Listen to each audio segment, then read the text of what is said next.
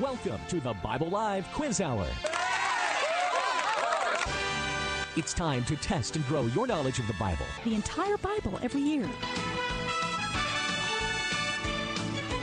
On Sunday nights at 9, join us here for the Bible Live Quiz Hour. Soapy will ask questions from the Bible Live leaders. You call in with the correct answers, and you win. It's just that simple. So get out your Bible, put on your thinking cap, and hit that speed dial. Because here's the host of the Bible Live, your Apache Indian scout through the Book of Books, Soapy Dollar. All right. What a week. What a time we are living. I tell you, things are going bonkers everywhere at every level. All kinds of conversations about, well, what's going to happen here in a week and this, that, and the other, and getting kicked off Twitter, and off Facebook. I mean, we're getting. As if you know what Twitter As is, if- Dad. As if I know what it is anyway. Instagram. Uh, Instagram, any of those. I, it's. I do realize that it's kind of a crazy time, and I do. Uh, I am trying to stay alert as to I wonder what's going to happen and how Yeah. things are going to go and all this sort of thing. And I always, you know, have my own concerns and this about my own views, but but really uh, from the po- that you know as a citizen, as a Yeah, person, as a right. citizen, and I have a great family. Our kids are very informed. I agree Uh, with that. each, all three of you, Stacy would definitely agree with that. She's the uh, the daughter, and uh, my two sons. They they keep me. All of them keep me very much informed about all the different, uh, and they don't all have the same point of view either. Yeah, very very different points of view between well, kind of. You and the two boys. Well, it's interesting. It's not like they're, you know, miles away from each other, but uh, different, just kind of a unique, separate view yeah, each we one of you. definitely all bring different um, Mm-hmm. life lives and jobs and um, experiences to the table. Mm-hmm. Scott's a Stanford grad and lived out in California for 15 years. You were the King's I'm a College, King's College New York Yorker City. grad who worked in Hollywood for Sean 10 right here in years. San Antonio. Good old, what, uh, Yeah. uh, Trini- not Trinity. Um, He went to UTSA. well, he went to Liberty University. Liberty for a little bit, And, and then then came finished up here at Uh-huh. UTSA, yeah. So we all kind of come to the same place, but um, and which is a which is an interesting. Yeah, An interesting they thing. keep you keep me informed, and they keep me going. But basically, and it's what we're going to look at a little bit tonight, folks. Welcome to the Bible Live. We are reading through the entire Bible every year, giving you a chance to hear every verse, every chapter, every book of the Bible. And I just want you to get more and more excited about that with us and join us on this journey through the Scriptures if you've ever wanted to uh, read through the entire Bible. And you know, maybe you told that yourself for years. Oh, I've, I've always wanted to read the Bible. Well, I want to invite you to join us at uh, thebiblelive.com. You can go to biblelive.com, and there you'll find. Uh, the readings are there. You, you can listen listen to a 15 to 20 minute Bible reading every weekday, Monday through Friday, and that's our reading schedule. And we are now we've just finished up the Gospel of Matthew this past week, and we're going back now to the Tanakh, back to the Hebrew Scriptures, picking up where we left off. We had read Genesis and Exodus and Leviticus, and now we're picking up. Uh, this week we picked up in the book of Numbers. And, we'll go right on into Deuteronomy, Numbers and Deuteronomy. But we spent uh, last week, last couple of weeks in the Gospel of Matthew, so we need to finish up our comments on the Gospel of Matthew tonight, and then we'll go on and introduce the book of Numbers as well. And it, interestingly, uh, a lot of what's going on in our world today, in some ways, has a lot to do. A lot of people are involved with it from the point of a, a spiritual point of view. They're, they're interpreting and looking at the things going on in our world and even in our own nation from the point in, from a point of view of reflecting their own view of of uh, faith and our walk with God and knowing God and what that means to us as citizens of this nation. I've always said, in some ways, in some ways, Stacy, I think that I don't know how to say this. Uh, well, I'll say it this way: it's it's, it's radically different. Uh, what the the what we face today as believers, as followers after Jesus Christ and, knowing and walking with God, today in what we call a representative republic, you know, in, in a, a, democracy where you, I, I've often wondered what would the world have looked like? What would have been Jesus? How would it have changed Jesus' message or his behavior or his presentation of himself as Messiah? You've asked that a lot of times, yeah. Or, yeah. or Paul and his teaching and so on. Mm-hmm. If they had lived in a where they where people voted for their leaders, Mm-hmm. where you elected your leadership. Now, at some level, in in Israel, in some level, there was a kind. I'm sure there was some kind of choice, some kind of people voted in some way, shape, or form. I, I assume. I don't mean went and cast a ballot, but I mean, yeah, I imagine they could get rid of somebody they didn't like if they. I mean, you know, in some way, but but they certainly didn't. the The political and the the social processes were not like at a ballot box, and you having to, a candidate, and you having to have a, um, a program, and you present yourself, and then people Right. go and vote. That's just not um, that's not the way it was. And I wondered, I wonder if how that would have changed anything if Jesus or Paul, if they had been living in a a, a democracy like this, right? It it it, uh, it it is it does bring a. In some ways, their life was more uh, was simpler, right? Wouldn't you say? That- right. that- Uh, I mean, they didn't have to make these choices about who the king is going to be or who the Right. who the Caesar is going to be now Right. or who's going to do the. They uh, they lived under the thumb of Rome, and yeah, Rome they didn't have the controlled everything, with- yeah. Without, uh, they didn't have the freedom, but they didn't have the responsibility of that freedom right. either. and they just did. They, and, and in some ways, of course, uh, what's happening today is that at some level, uh, believers are in America are trying to respond to Right. all of this chaos and all of this confusion and all of this uh, corruption and all of this this all of the developments that we Yeah. seem to be watching.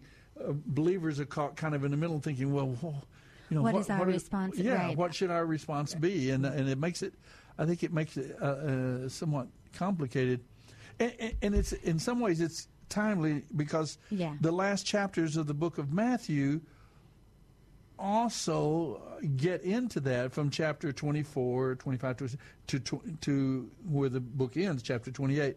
Uh, there is a lot of discussion there. They ask Jesus, "What- what's going to happen? Tell us when will it come? When will you, you come to start your kingdom and all this sort of Right. thing?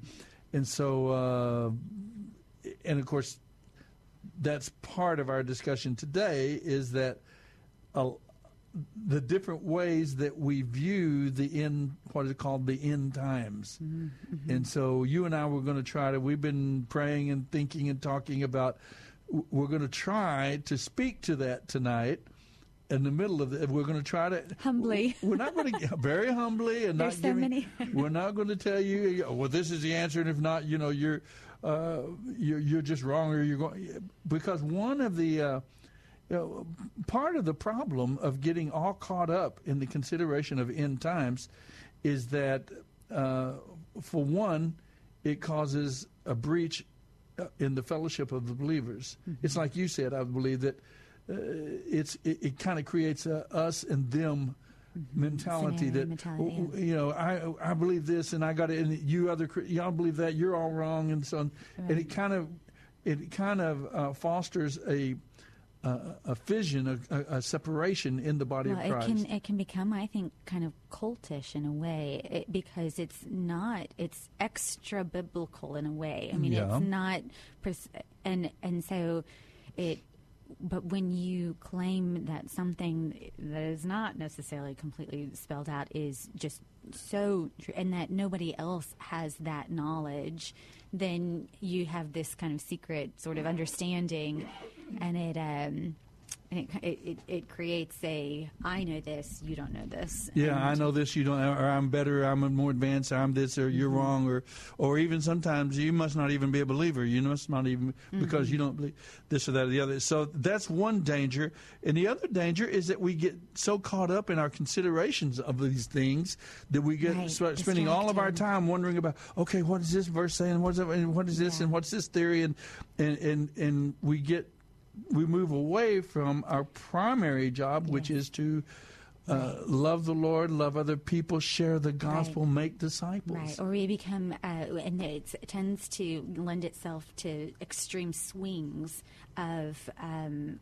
of, of, of, of, I, I- of I guess, um, well, really emotions, um, because if what you think is going to happen in terms of a timeline doesn't happen, you get so distraught that you just you Yeah. give up. There's And, nothing. and I think what you said too earlier was that uh, depending on the view you have, if you have a highly detailed view, Yeah. uh, Exactly. it will, we'll talk about this in just a moment in more detail.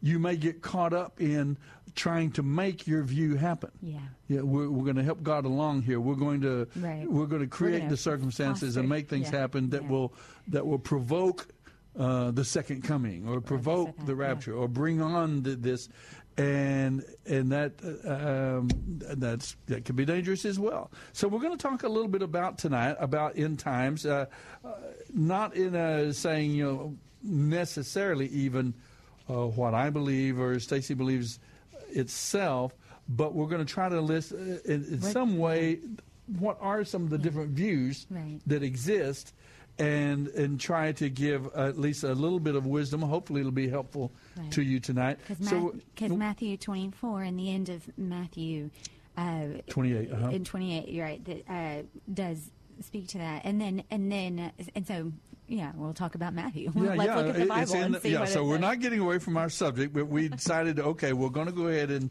uh, try to. Now, here's here's a little bit of the history, if we can, is that. Uh, essentially, for the last, oh, yeah, by the way, good, good, thanks, John. I want to give you our phone number 210 340 9585. Now, this is the Bible Live. Our fascination and our commitment is to uh, this book. We really think this, this book should gi- give us wisdom and give us the information we need to live as we ought uh, as God's people. It should encourage us and equip us uh, through these things. So this that's why our commitment is the Bible Live. And uh, so, but we are going to talk tonight about this particular thing, the end times thing. Our phone number is 210 340 9585. If you'd like to add your voice, your thoughts, uh, certainly don't mind at all. Would encourage you to give us a call if we say anything that provokes a thought or gives you an idea. Then we would welcome you to join the conversation uh, about the scriptures. Well, here's the deal with the, in terms of the end, end times. Uh, for most of the 2,000 years since Jesus uh, died, resurrected, and ascended to heaven, most of the 2,000 years, there has been essentially a consensus, a general consensus, is that, um, it's, it, well, um, is what we would say the, the, we are in the millennial area. In other words, the thousand year reign that, that the Bible talks about, uh, we are in the kingdom era. That Right. some It's people not would a call it. literal thousand Yeah, it's not a. It's- literal a- thousand years. It's like God owns the cattle on a thousand hills, for Right, example. It's yeah. just uh, a, a amount of time. It's the kingdom era uh, in which the gospel of Jesus Christ is being proclaimed. God's kingdom is being built and, and expanded around the world.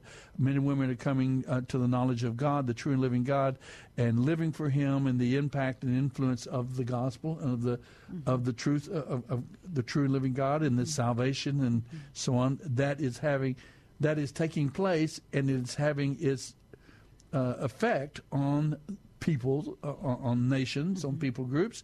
Uh, hope is being bre- there, and, love, and people are building hospitals and taking care of orphans, and doing a lot of. We're the people of God are being stirred, and that is impacting, of course, nations, whole nations, and Right. people groups are being affected by this essential truth. Now, I'm not talking about religion as such I mean, obviously, we're not we're not talking about purely on just simple religious grounds. Uh, anyway, religion is simply man's attempt to express toward God uh, his longing, our understanding, our relationship with God, to express uh, seeking God, yes, but expressing back to God our faith and our understanding. And uh, so we're not talking about different religions uh, or even different denominations. We're dealing on more of a level of God's people, those who know the Lord from all the different backgrounds and so on.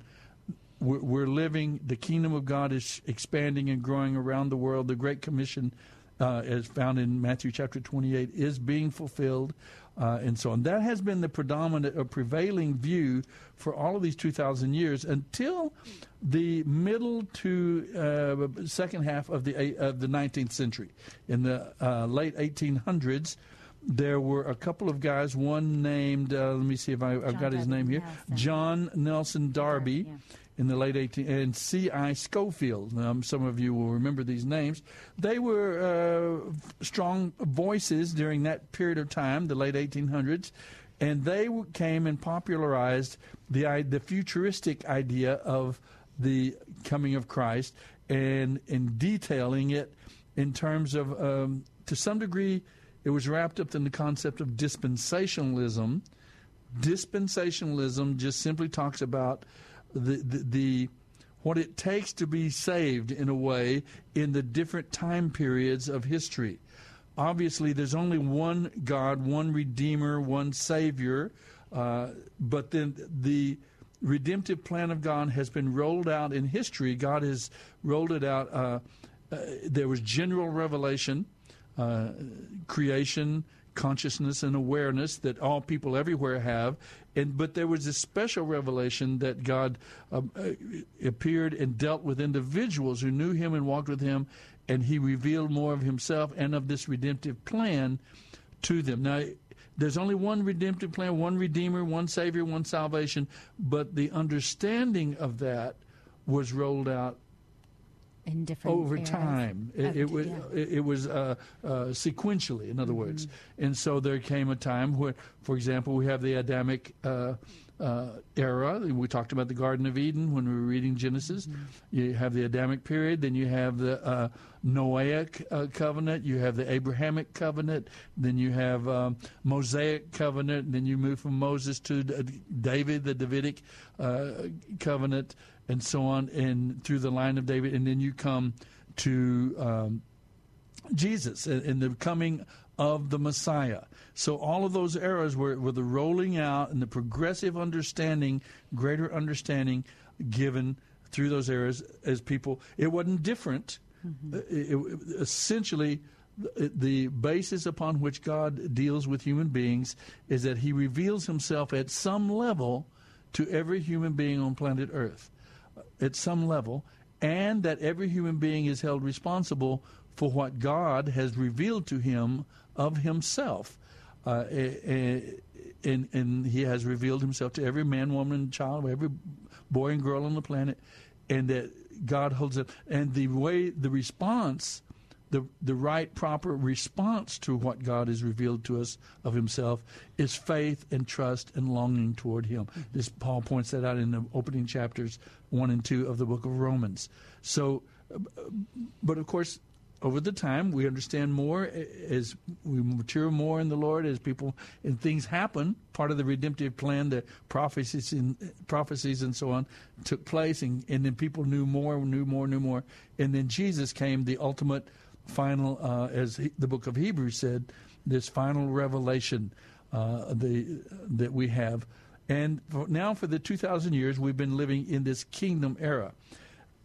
Now, these guys, uh, John Nelson Darby and C.I. Scofield, uh, first Bible I ever owned was a Scofield Reference Bible that was mm-hmm. popular in in the 1950s when I came to faith in Christ. And uh, and the first Bible I was given was a Scofield Reference Bible uh, with his reference notes and so on. Mm-hmm. And they popularized this idea of uh, dispensationalism, and then part of that was the idea of the end times sequence.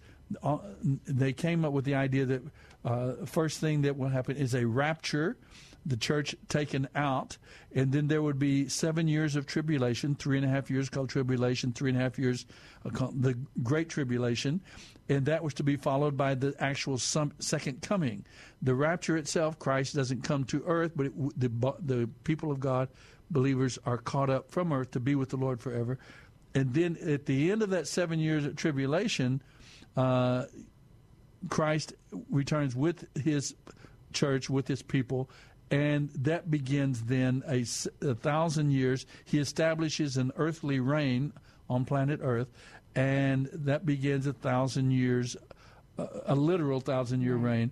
Uh, and there that's where you get into in these details is where you kind of get into confusion about well wait are people still going to be saved or is it no more after that and so on mm-hmm. and and so this view has gone it's got a number of different kind of variations uh, pre you know Post tribulation. Amillennium, post trib, pre trib, mid trib, uh, uh, uh post trib millennium. Uh, these are, it, it, you know, and different people have them and they're very sincerely kept and, and defended, and people talk with great enthusiasm about well, this is going to happen and that's going to happen and so on. Um, again, though, the, the prevailing consensus over the centuries was that Jesus is going to come when he comes. And whenever he comes, that's it. And the, there was, I think, the also distinction is the the the rapture. There for for all for most of time since yeah Christ, there that, was not a rapture and then a second and, and then, a, a second, second coming. coming. Right. It is. There's the, just a, he's going to come. Yeah. There. Uh, mm-hmm his people are taken to be with him. Judgment comes mm-hmm. at that time, and so on. That is the and, last and, judgment. And, no, the yeah. millennial reign is what we're in now.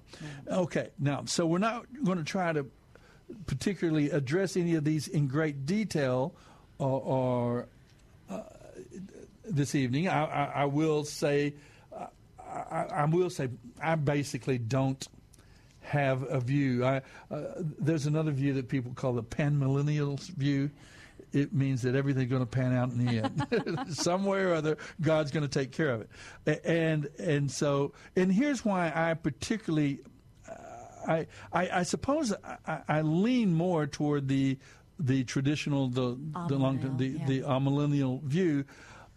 But the point is, is that Jesus is going to come when He comes. And, and, the point is, is that the takeaway from each one of the views, mm-hmm. no matter what your takeaway is, the, I mean, no matter what view you have, the takeaway is still the same. Live for God, love the Lord your God with all your heart, love your neighbor as yourself, share the gospel, make disciples, help share the, the, the, grace and the goodness of God around the world, uh, help others come to know the Savior. That's what we should be involved in in, in doing. Even in the Gospel of Matthew, after chapters 24, 25, 26, 27, uh, even at the end of that, that's why there at the end we have the Great Commission at chapter 28. Uh, okay, in light of all of these things and all I've taught you and so on, here's what you should be doing. And take this gospel to the ends of the earth, share this message, uh, disciple people, teach people, help them to, uh, you know, to know you and walk with God, and then help them to reach others also. And be sure of this: I am with you always, even to the end even the to the end of the age. So, I think I agree with you a little bit, Stacy, in that, uh, and I hadn't put any words, but I generally, when you said that, I kind of responded to it that, you know, I think that's right. You know, don't, you know, don't become so obsessed with that theme that it calls that it distracts me from my main calling right. uh, to love God, to love others, to serve the Lord, to uh, and to share this message and make disciples and uh, expand the kingdom of God, the church of God around the nation uh, he'll come when he comes, mm-hmm. you know, and however it happens, I'll be happy. I have a, I kind of have a feeling I, I have an idea what I'm waiting for. I'm waiting for his appearing, for him to return. Uh, but the thing, the takeaway is be busy living now. Don't don't get distracted from the task now at hand, mm-hmm. and don't you know get in different right. in arguments with my brothers and sisters right. about it. Don't divide the kingdom based on Right. our thoughts about that. And in terms of the of the busy, I mean the the you know do justice, love mercy, act walk humbly with your God. Uh, that is the uh, I think too. You know we get we can we can get a little bit busy in in, in loftiness. You know when you w- walk humbly with. You know, you, you do not know necessarily his ways. His ways are higher than our ways, and you know, walking humbly in that and kind of submitting to that authority. There, there's a, uh, I'll, I'll give a kudos to Michael, Michael Novak, Uh-huh. uh, our pastor. So, uh, Trinity Grace Church is the little church plant. Oh, is that our? Is that time? is already our music coming up. okay. Um, but you'll come back. I'll come back. And I'll let's talk back. about. Uh, I, I like that. I, I think I know you're going to reference a particular Yes. message he delivered. Yes. And yes, it's, it is very positive and affirming.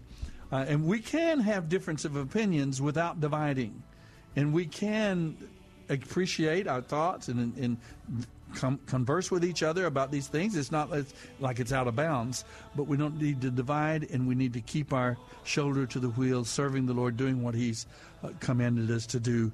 Uh, as we wait for his coming. And we can know that he's coming. He is going to wrap it up. Uh, and even so, come Lord Jesus. That would be Or exciting. we'll, or we'll go. uh, yeah, or and we'll yeah, exactly. And I, I, I kind of see. I have a. I've asked Jesus to come back during my lifetime, and He always does what I tell Him to do. So uh, yeah. anyway, the Bible Live will be right back, folks. You can give us a call if you'd like. 210-340 9585 if you'd like to um, say something about this theme or anything you would like? We'd love to hear from you. Or we're going to move on now f- uh, from the gospel of matthew. We're going to move back and begin to discuss as well uh, the opening chapters of the book of numbers in the hebrew scriptures. All of that on the bible live as we continue. Don't you go away. We'll be right back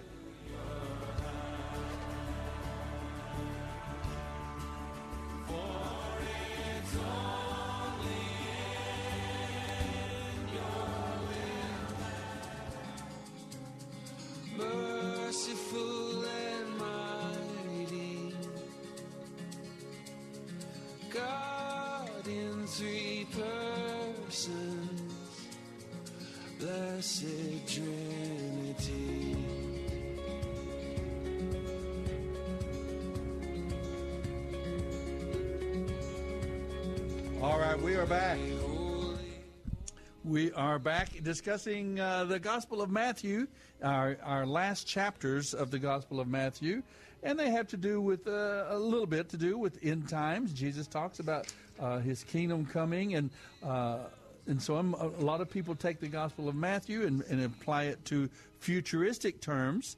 Um, the classic or tip, traditional way of understanding the Gospel of Matthew there was Jesus was talking about uh, in Matthew 24 about the history that they were just short-term history they were going to see with the destruction of Jerusalem in AD 70 as the Romans came and d- destroyed and massacred people and, and destroyed Jerusalem.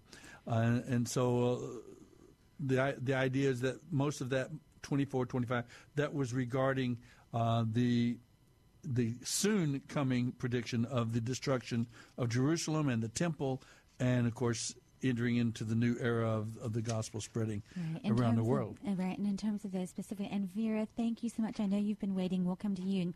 And uh, just when I was going to reference, as far as all of these things, our hearts can be at, at peace. In terms of, you had said we go about doing the Great Commission despite whichever of these specifics is what God is working and doing. And we are busy about doing that. Uh, and we don't have to create. I, I, so my pastor, Michael Novak at Trinity Grace Church, and over the Let me bring Vera on, up here, okay. get her in on our conversation. Hi, Vera. How are you this evening? Oh, thank you. Very fine. I'm so glad you're Uh, on the actually- phone with us. Let, let Stacy finish her idea here, and then you can respond to that as well, okay? Yeah, hi, but I wanted you to bring in the conversation. That's all right. Um, well, I was just going to say he had uh, one of the we had a summer in the Psalms, and one of the just sweetest I think Psalms were all was that Psalm one thirty one when David says, "Oh Lord, my heart is not lifted up um, so high." Uh, My eyes are not raised too high. I don't occupy myself with things that are too great and too marvelous for me. I have calmed and quieted my soul like a weaned child with its mother, like a weaned child is my soul within me. And uh, that was just a, it's a, it's Yeah. a really great uh, rem- reminder um, in this time of such uncertainty and predictions and um, uh, trying to usher in this or usher in that. We can be at, at peace in that sense. The, these things are above us, and God has planted us exactly where He wants us to be with the community around us that we mean or are meant to love and to um, be neighborly with and share the Our family, our Mhm. neighbors, our community, our city, our nation. our- Right. yeah. and, And- do what we Amen. can do in it. And, and, and, and do what we need to be doing each and every day humbly. Right. And I, and I, and I'm, I don't mean to come across Vera as being kind of anti anti study. You know, I mean, studying the Word and getting a sense of what what's coming, what God is going to do. I, I, I don't assume that it can't do harm unless we hold it too too tight. too tight and and begin to think that we're the only just ones who get it. Yeah. What the Lord told us is is um, the letter kills, but the word, um, but the spirit Gives life. the spirit of God gives life, and I think a lot of us have forgotten that. And um, um, the reason I'm mentioning that is, uh, well, I'm an immigrant. My parents came over from Germany uh, after the Holocaust. Um, they were, of course, on on the wrong side, so to speak. Uh-huh. You know, uh, but um, the the Lord put into my mother's heart to to give um, seven years of her life after my dad passed to go to, to Israel and to share the gospel through um, teaching the Bible. Wow. And um, yeah, and and she she actually was one of those. Uh, that was the beginning of the messianic movement. I really think so, in the early early '90s. And um, what's really grieving me right now is we have some grandchildren who have been uh, unfortunately raised in a very traditional Episcopal type background. More, I would say, very Catholic. Mm-hmm. Okay, mm-hmm. because the rudiments of all of these um, Presbyterian and so forth, uh, they they definitely go back to the Catholic Church. Mm-hmm. You know, for the traditional the ways, and if you look even further, it goes back to the original Judaism, the way they were worshiping God, and and Jesus was, you know, calling them whited sepulchres. Think about it, and uh, you know they weren't they weren't um, honoring God with their hearts and their lives. They were just, you know, going through the movements and believing that, okay, we've done this, therefore, you know, we're good. different different re- religious processes. Uh, uh, uh, Exactly. religion, ritual, and practices, eh, Exactly. which can have their importance, but the crucial thing is what you said: the heart, our heart response to God, yeah, seeking but, after but, Him. But get this, but get this. My grandson said that he doesn't believe that Jesus was a Jew. and I'm going, where is this coming from? oh, I don't know. and we can't, we can't we can't seem to break where this is coming from and i'm thinking you know out of two uh, I one bet new that's man you know. especially concerning to you. I, I, I'm just wondering if part of the way it's striking you, of course, and it hits me Yeah. a little bit too. I, I'm a little, I'm a little. Uh, that that raises a little bit of an alarm or a little bit of a signal in my brain too. But with the German background and all, would that is that part of what's making you respond, thinking that Well, Jesus wasn't a Jew? think is that so. I mean, my mother, so you know, she gave seven years of her life, you know, um, and then um, after that, let's see, she she passed away about seven years after that. Uh-huh. But the point being was, uh, she gave, uh, as she was always saying, all my love to to the Jewish people. And her book about her life history is from Psalm 121. I lift up my eyes unto the hills, Unto the hills, from yes. whence cometh my- my help. My help comes and from the you know, Lord, my help cometh from the Lord, who made heaven and earth, and so forth. And and her whole um, you know life story is actually about how God, you know, brought her through everything. Wow. You know that that that she just see she sees.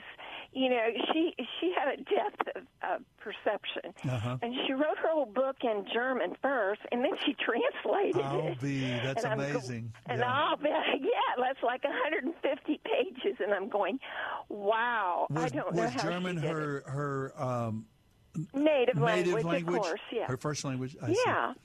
Well, yeah, I, I've done that. I've I've written a book in in English. I, I've been very tempted to try to write in Spanish, which is not my first.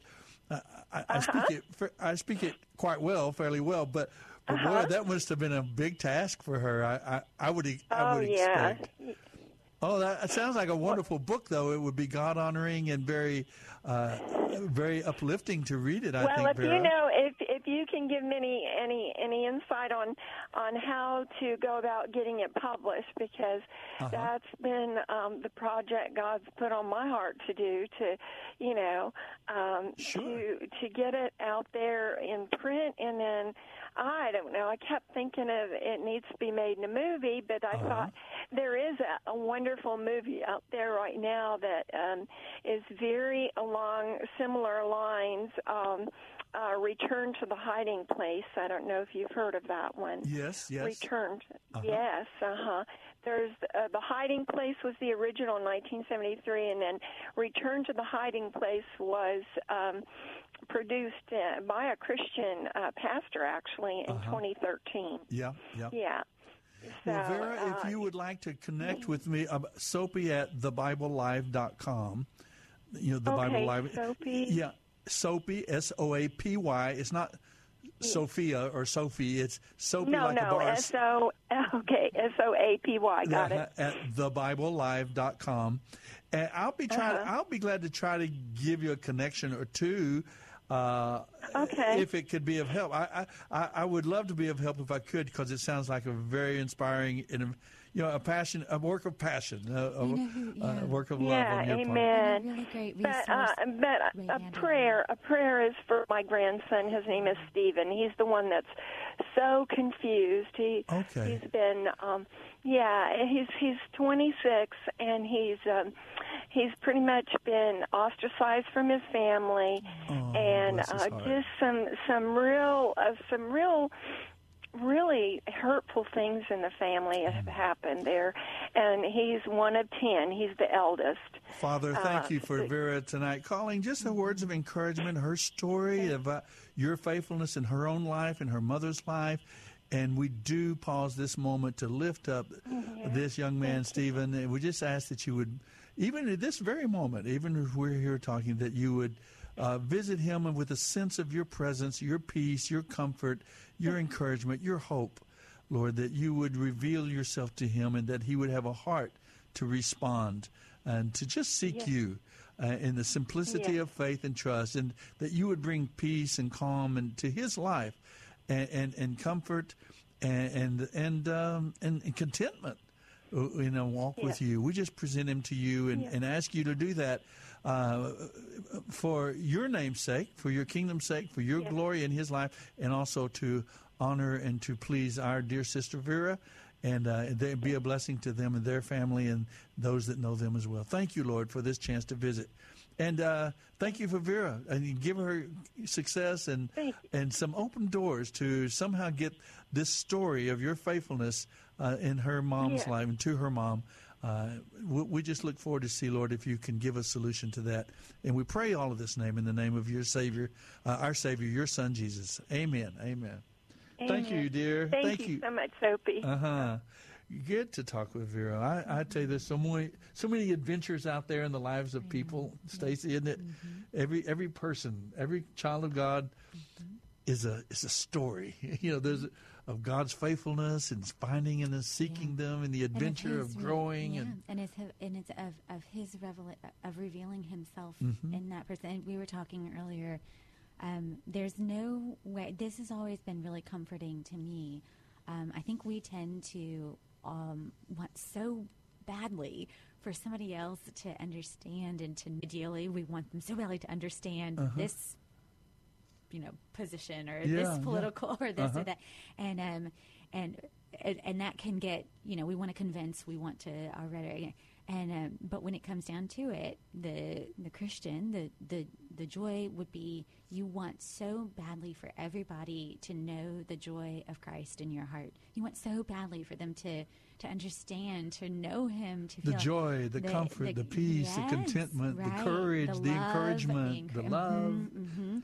And uh, despite circumstances, you know, and that's what counted all joy. Mm-hmm. And um, and I think what's always been comfort to me is as much as you want um, that person to know Jesus, I I I, I can promise we can rest assured God loves them far more even. Yes. He, and He knows exactly what they need and he will do everything in his power to to woo them, to to to, to pull them in, to Yes, that's to right. get and um and we can trust that. I mean, we can pray for that. And we and we can trust and know that he is. Oh, that is a working. Tremendous comfort. Mm-hmm. That it, it's comforted me many times uh, through almost 50 years of ministry now. So many times as I've come to understand that truth. Mm-hmm. Now, a lot, I'll have to confess that a lot of times in my early ministry, you know, I, You like you I, I thought like it was all up to me. Right, Soapy to Dollar had to do it. Well, to I- convince, to make it make sense. I had to convince it- uh-huh, people. I had to tell as many people as I could. You know, Right. and, and, and, and some of those aren't necessarily tell as many people as I could, and so on.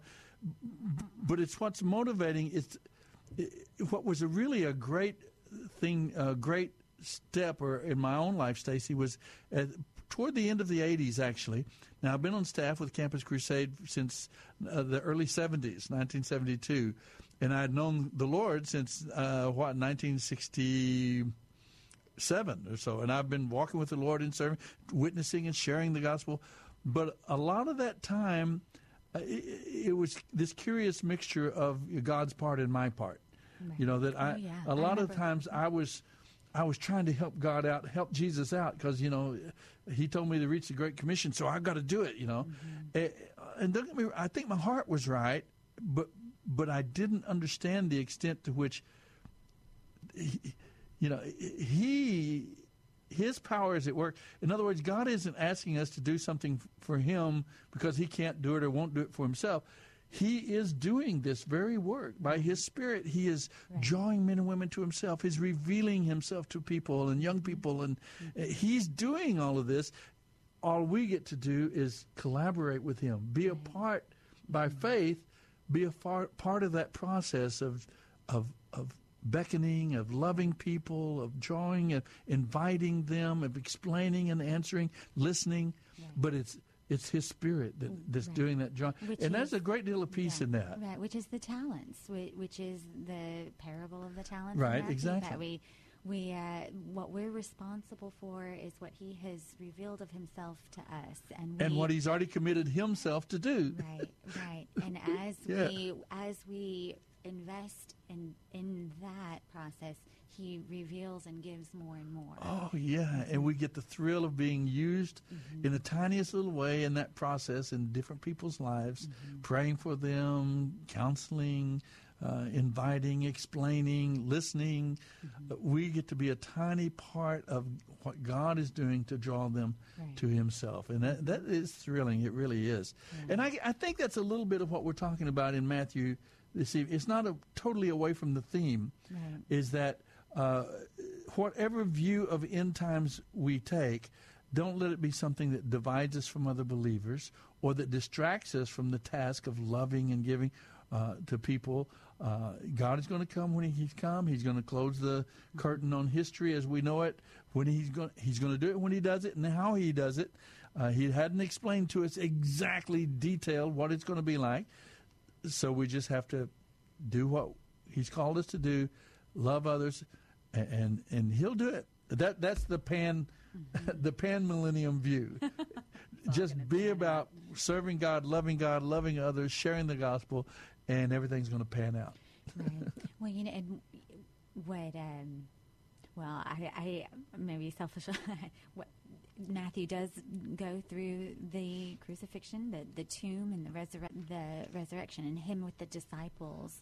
Um, he wasn't about okay now let's go get revenge on the uh, on who crucified me Yeah. he wasn't his when once he rose from the dead and conquered death it wasn't a looking back of oh, who do i now how do we get Get uh, even with get those even. guys that did that to Right, me that or what- was, no? that was the That's cru- interesting. I never thought of that. but- Right. I mean, it, and and it. Well, we're living, I think, in a time right now where we we are dealing we we deal with so much guilt because we take on so much responsibility that that's not ours. Hours to take. And we, you know, we we feel guilty about letting something down, or about not making the right choice, or about Well, that's part of what I was saying about how different it would be to live in the time of Jesus and Paul. They didn't have to do think Right. about well, who we're going to elect as Caesar this year, you know, or that. Right. Uh, they just did what they did, and Right. the powers Well- that be took over. Did Yeah. now? I'm not saying it's not good.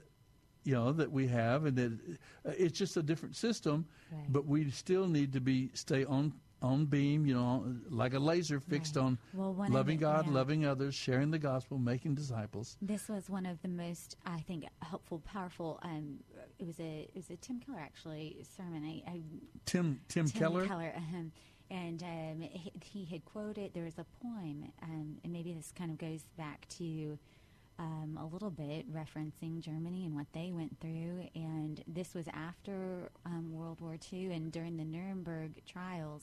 Um, what they found when they were, you know, talk about sort of trying, you know, making a wrong right, and we, and that's a good thing. I mean, I mean, we should be in the business of trying of of of enacting what we can of justice. Um, but at the trials, what they were finding is they would put the uh, a soldier or you know a, a Nazi on, on trial, and they would say, "Well, it wasn't my fault. I was just doing what my superior told me to do." Right. And then so then that person would be okay, and then that person, well, it wasn't my fault. I was just following orders. I was just Uh-huh. doing what I was told to. And That's right. they w- would follow it up the chain, and basically, and then they. So from that trial, somebody wrote a poem about it, and the poem goes, takes it all the way to the top, and basically, it's mankind saying, "This isn't our fault at all. We we nobody asked to be here. I didn't ask to be created. I didn't."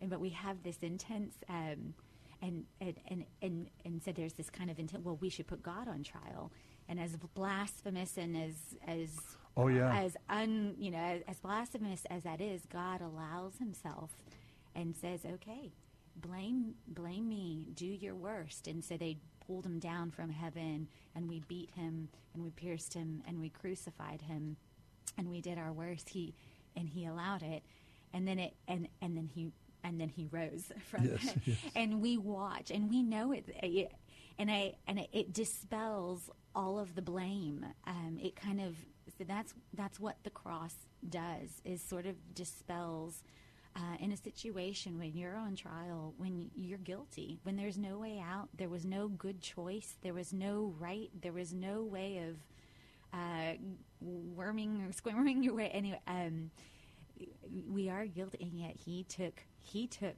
the blame, he took the And, death. and it's that moment when we stop trying to excuse things that ever happened to me uh, over these years of ministry, and I've seen a great number of things. But we were in Germany, and we were singing, uh, giving a concert, a Christian concert in one of the cities of Germany, and we we were invited to a lunch, and a former uh, German, a former Nazi, uh, who prison keeper, met at the luncheon we came. The two met a former pr- uh, keeper and a former Jewish prisoner. They both had trusted in Christ, had come to faith. They hugged each other. It was the most moving thing Yeah, I yeah, at that. yeah. It was just so touching. You know what it reminds me of? It reminds me of, um, I mean, I- mean, so that's that. That's what the cross does. Is it dispels that guilt and that shame and that hatred, and there, when there is an impossible coming together, He makes coming together a possibility when there was no possibility, right? Um, But our greatest fear is that when we are in a backed into a corner, when we have no way out, when we are guilty as charged, I think what we are afraid of is remember that scene. It's an awful scene uh, in Private Saving Private Ryan. I mean, it's, it, it, it's a horror. Like I, I- it's when it, when um when he oh When the young man is paralyzed with fear? uh, No. No, that's Band of Brothers. Oh, different. okay. This is the one where the it, it's kind of a slow. Um, oh, it's awful. I hate to even say Yeah, it. yeah, yeah, I know. He's slowly killed. He's Well, kind- sure, but the boy was watching. It was too paralyzed with fear Oh, to sure. help him. You're right. Yeah. Yeah. that's right. That's right. Um, but that person, I always just think about the person that's that's that's trapped. Yeah. With their their enemy is at them, they're trapped. And our greatest fear is that when we're trapped, that that's our enemy. Die for you instead of destroying you. I embrace you. I love you and and and then you in turn willingly give your will and your life over to him after he took that. I, I, I- hmm. anyway, I don't know that, but those those are kind of in terms of Matthew and, and and and with the cross and what that must have meant to the disciples. Being Jesus' dearest friend and best friend, going through that with him. I mean, it. It. I just. He did something impossible. I mean, just, No doubt about it. We'll come back in just a little bit. That's our final music break here. The Bible Live will continue, and we'll jump back into the Old Testament with the book of Numbers. We'll kind of get an introduction to that, and it'll be at our website, thebiblelive.com. All this week, you can go there beginning uh, this morning at 3 o'clock in the morning. You can start listening to our readings then from the book of Numbers. We'll be right back. Don't go away.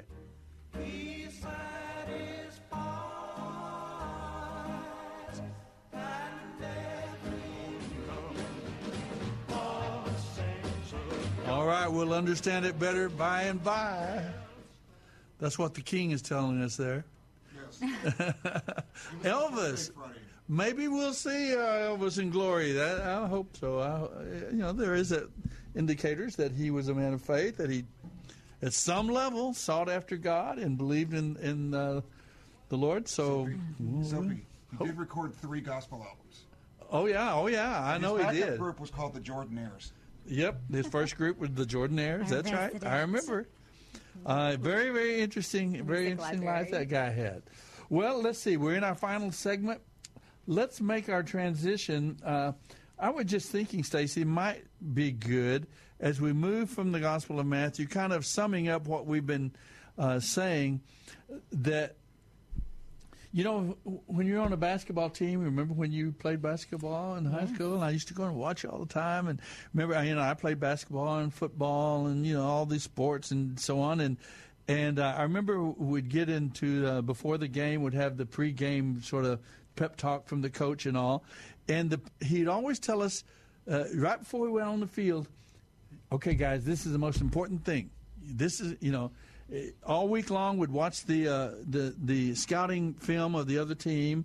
We would formulate our game plan, our strategy. We're going to we're going to do this. We're going to do that. We're going to get this guy and that, and, and then and so he says, okay, now remember.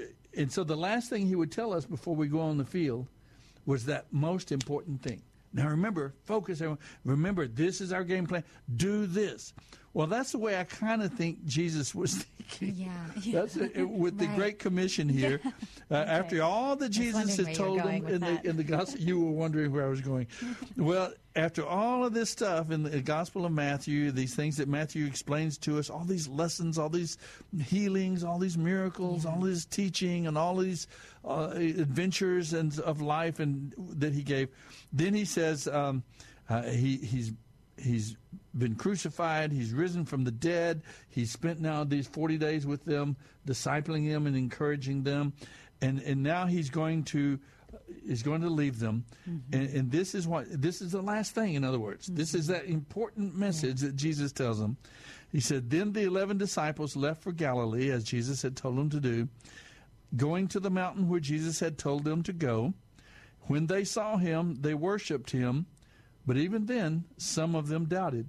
So this is a very earthy, very real situation. It's not just everybody believed. Uh, there were some people still doubting and all. They worshipped him. And they, they're watching, they're seeing Jesus, the risen Messiah, and and he says, and he comes to them. Jesus came and told his disciples, and this is called the Great Commission. He says, "I have been given all authority in heaven and on earth. And that's the part that I had forgotten for many years.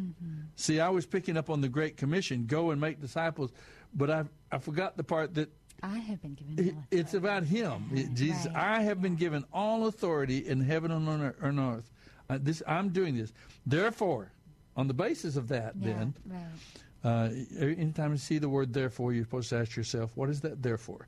That- that's what it is. So, therefore, on the basis of his authority, what God is, do- Christ is committed to doing, what he's doing, he said, therefore, in that context, you go and make disciples of all nations. Now, actually, the word go is actually in, in the Greek, it's going, it's a participle. All of the verbs in the verse are participles, except the only imperative verb is make disciples. Hmm. That's the task we're called. Therefore, as you're going, make disciples of all the nations, people groups. Hmm. Ethnos is that word. Baptizing them into the name of the Father, the Son, and the Holy Spirit, teaching these new believers to obey all the commands I have given you, including this one. Mm-hmm. And be sure of this, I am with you always. So at the beginning and the end, mm-hmm. there's this expression of, I am with you. Uh, this is, I'm committed to doing this. I'm going to let you be a part now. You Go and, and, but remember, I'm with you. And that's, that's, that's the, such a thrilling thing that we get to be a part of. And that's what we want to keep our minds and hearts on as God's people, uh, whether we're new believers or, uh, or veterans, been around a lot of years. Our calling is to know Him, love Him, love others around us, and be a part of helping to And reach he wasn't new and- generations. And he wasn't in front of five thousand people. He wasn't in front of a huge crowd. He No. wasn't back with the in the room in front of Pilate. He was with his dearest, best Yep, friends. yep. I mean, I, I, I think that's All right. Well, let's let's move back. Let's move on back now to Genesis, Exodus, Leviticus, Numbers. and now we come to the book of Numbers. Now, uh, in uh, Leviticus, now remember, we, Genesis was the beginning. It starts in a garden of Eden. It ends in a coffin in Egypt. Uh, that's that. The starts in a garden. It ends up in, in Egypt. In in and um, uh, with with Joseph uh, taking the bones of Joseph in, in a coffin, taking them back to the promised land as they uh, as they begin the 400 years of uh, of slavery and slave uh, uh, in bondage in Egypt. There during that 400 years. Now the book of Exodus is about coming out. It- it's a picture in, in truth of, of of salvation that we are brought out of the kingdom of darkness, out of slavery, out of bondage to sin and self. And now we and God is bringing us out, and that's what we have a picture of God bringing His people out of Egypt uh, to the base of Mount Sinai, and uh, begins to build a new people, begins to remind them they're His people, and and uh, re- re- restoring to them and relearning now their legacy, their heritage of hope. So the book of Exodus is about Moses and Ten Commandments and so on coming out of Egypt, the, the plagues and so on. We remember that. And then we'd come now uh, to uh, the book of Leviticus. And it starts out, they're still there. They're going to uh, have commandments about the offerings, uh, the grain offerings, the sacrifices. Now, all along, they're learning that God's redemptive plan ultimately is based upon the concept of substitutionary atonement. You're going to be made right with God because uh, sin is sin is deadly. Sin is very serious, so serious it demands blood. Without the shedding of blood, there's no remission of sin. The soul that sins, it shall die. All of these are Old Testament concepts, and yet th- the idea was that th- there's there's going to be this covering.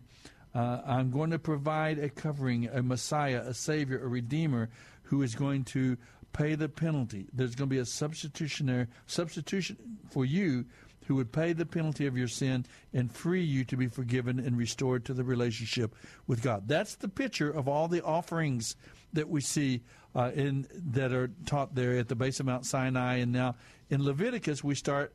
He starts teaching them about that sins requiring guilt offering and and uh, instructions for the burnt offerings, instructions for the peace. Peace. It begins to teach them about holiness, God's holiness, and about uh, the means by which we are restored to fellowship, relationship with God through faith. uh, and and uh, through substitutionary atonement. Now, Leviticus is all about holiness and it's about worship. How to, how we can experience God in our daily lives over the long haul. And now that we can now experience a relationship with God and, and experience His forgiveness, His peace, His comfort as we go along through life. Now, when we come to the book of Numbers, they're ready to leave the base of Mount Sinai and they're going to stretch out. And they start out now. Remember, coming out of Egypt was not an end within itself. Uh, they they came out of Egypt to go into the promised land. They, it, in other words, just coming out of Egypt, getting out of bondage, that that wasn't what it was all about. It was about going back now after all these 400 years, 430 years, going back and fulfilling the promise that God made to Abraham that this land, this promised land, He's going to take them now to Canaan, uh, back to the promised land, and they came out so they could go in. And so um, that is us too. We've come out of the bondage to sin and the kingdom of darkness Yeah. to go into the kingdom of light, and now we're we're traveling. We we we brought out to be brought into God's kingdom, and and um, so uh, there we go. The first, it's called the Book of Numbers because uh, it starts out with a, a registration of Israel's troops. In other words, they take a census of their of all the people uh, in their in their um, in in Israel as they gather, and they come out with the exact number. Actually, actually. Um, uh, 630,000. I know they, they give the number right there as well that they come out with. 603,550. And so they take a, a census because they want to know how many men, uh, these are young men 20, 20 years old and over, who are going to be available to go into Canaan. Uh, to uh, and this is just uh, not many days' journey, actually, up to Canaan. Um, uh, we learned later Elijah made the journey in about three days, I believe it was. So this isn't a many days journey from the base of Mount Sinai for for a for a large group like this, you know, two to three million people. It would have been slower than one person, of course, but but uh, this was they were to go up and go on in and possess the land, and so it's called the book of Numbers because they first take a census and then they move forward to go ahead and do what they're called to do, and that's where uh, that's where things uh, the wheels come off the cart, and the people rebel. They don't trust God. Uh, remember, the twelve spies are sent, or the 10, 10 spies, I believe, sent into the land, and that well, twelve, I believe, and ten come back saying we can't do it. They're too big. They're too powerful. And two, Caleb and Joshua saying we can do it. Let's go on in and let's get it done. And because of their disobedience, then they are not they're not able to enter into uh, the promised land, and they are turned back. And all those men from all the men of 20 years old and older, until they die off away, they're going to die in the wilderness, and then they come back again at the end of the book of Numbers. We come back again to uh, one more time to enter in. And at that time, uh, Moses is, that's what the book of Deuteronomy is, is the last 30 days. They're camped on the east side of the, of the uh, Jordan River. The book of Deuteronomy is, is Moses' last messages to them delivered during those last 30 days. Uh, uh, while they're camped on the east side of the Jordan. So the book of Numbers, though, is about all of their wanderings, uh, their travels in the wilderness uh, with the tabernacle, with uh, Moses leading them, and they they have these adventures. They have they learn these lessons. There are things they're being taught. They're putting into practice the the the you know worshiping at, at the tabernacle. They're giving their sacrifices. Uh, they have a lot of bad experiences. They have Sometimes they panic. Sometimes they're full of anxiety and they don't have enough water. They don't have food. They don't do this. They get under under attack, and then they. It's just the ups and downs through these journeys that they have. These important lessons that they're learning, and so we're going to travel through that uh, as we go through the book of Numbers. Okay, so you got something you want to uh, mention there, Stace? Oh, I was. Uh, I said this last last Mm-hmm. time as we were wrapping up, but I it's interesting to me that Matthew starts with a census and uh, and Numbers is starts with a Yes, census. very interesting. You mentioned I had not ever thought of the like of that similarity. Number starts with the census, and actually, looks at uh, Luke tells us that in Yes, Luke. in, in that time of uh, Augustus that, that that there was a census taken. So it's interesting. Yeah, they both they do both start off with a census being taken, the people being counted. Now. Um, they're they're organized as we start the book of Numbers. They are organized in the way they travel. the The tabernacle is located in the very middle of the uh, the congregation or, or the, all of Israel, the camps. The different tribes of Israel are are placed carefully, intentionally around the tabernacle. Um, and organized for camping and for marching. They, the tabernacle has a pillar of fire uh, by night, a pillar of cloud by day. Uh, it, uh, they're told when to make camp, when to break camp, and there's some silver trumpets that the priests uh, pass on signals and uh, information to the people using those silver trumpets as well. In these opening chapters, chapters of the book of Numbers, uh, some of this, is, all of this is laid out um, uh, these different details that I've just mentioned the the silver trumpets, the uh, the the Kohathites, the Gershonites, the Merarites. These are three groups of the tribe of the Levites. Uh, these are not uh, uh, these are the different branches of the family, not the from the from the descendants of Aaron. Only the descendants of Aaron are the priests. Uh, they are all Levites. On all uh, all priests are Levites, but not all the Levites are priests. There are three uh, branches of the Levites the Kohathites, Gershonites, and Merarites, and they had different duties. They were to care for the ter- tabernacle and serve as priests for the nation.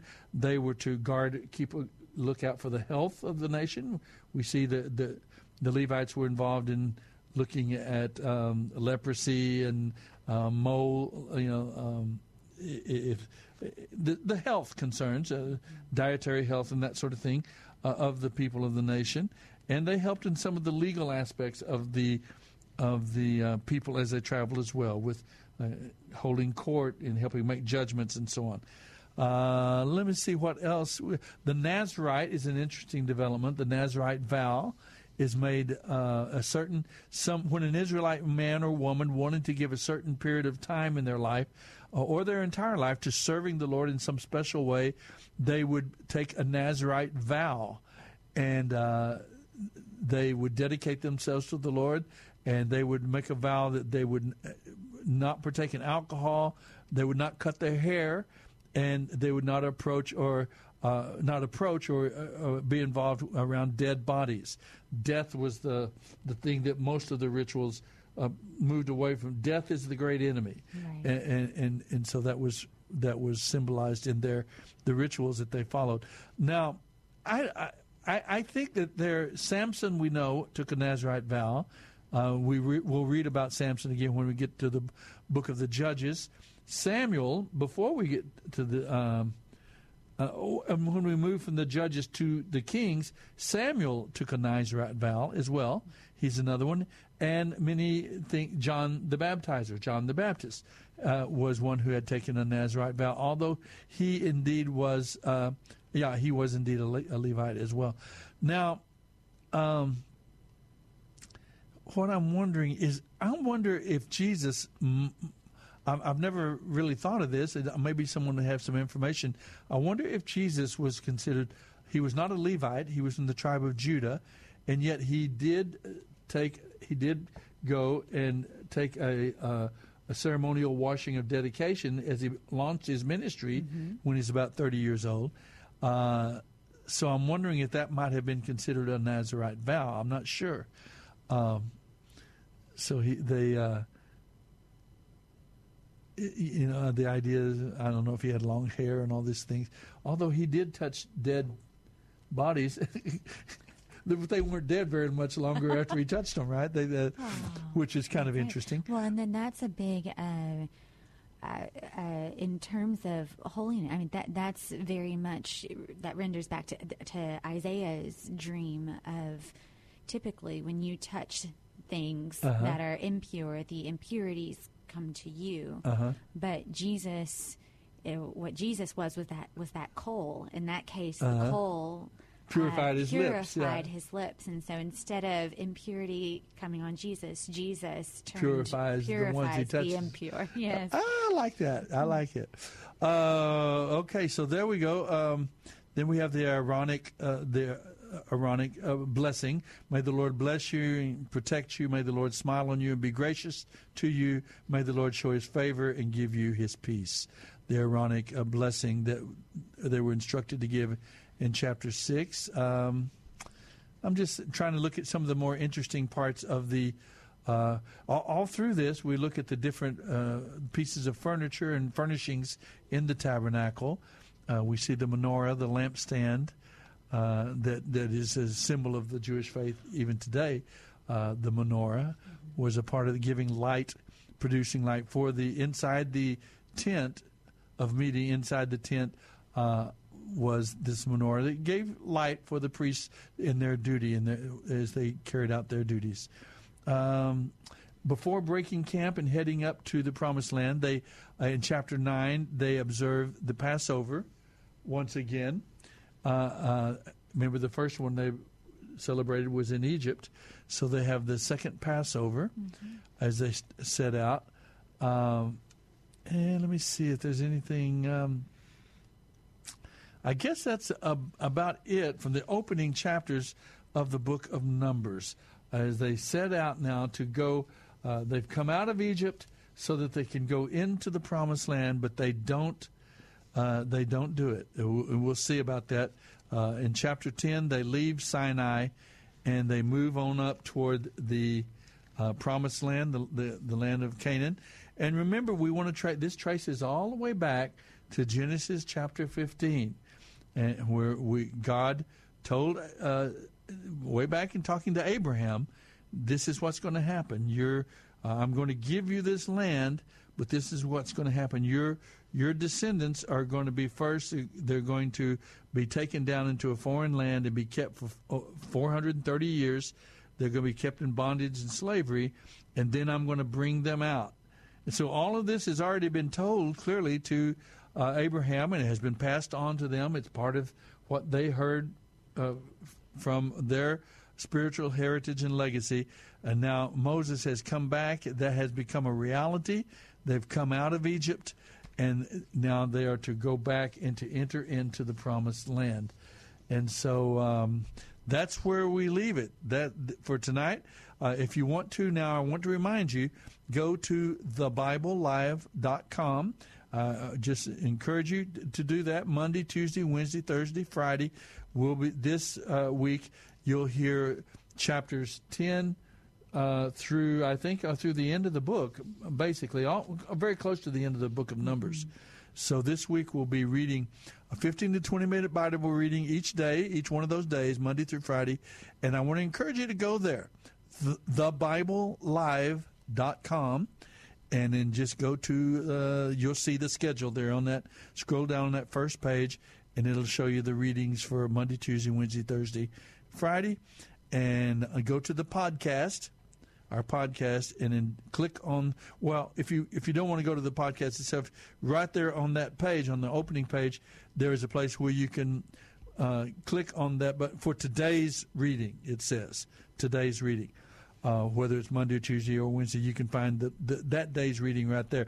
But if you want to go back and listen to maybe a reading from before, uh, maybe even another book uh, earlier and catch some of those readings, you can always go back in the podcast and trace all the way back to Genesis chapter 1, verse 1, and, and, and uh, see all of those readings in the past as well. TheBibleLive.com. Hope they'll join us. Thank you, Stacy. We made it this time. We, we we got out. It looks like we're going to get out without stepping on ourselves, right?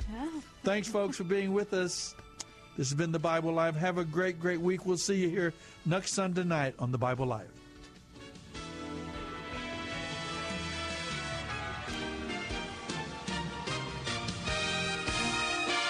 The Bible Live is dedicated to helping restore the Bible to our culture. Mailing address is P.O. Box 18888. That's Box 18888. San Antonio, Texas 78218. Hear the entire Bible every year on the Bible Live, weeknights at 9:30 on this great station. Then join Soapy every Sunday evening at 9 o'clock for fun, inspiration, and valuable prizes on the, Bible, Live Quiz Show. Visit our website, BibleLive.com. That's BibleLive.com for more information about Soapy and the Bible Live broadcast. You may also order materials at the website and make tax-deductible donations to help minister to our military personnel and broadcast the entire Bible every year to America and the world.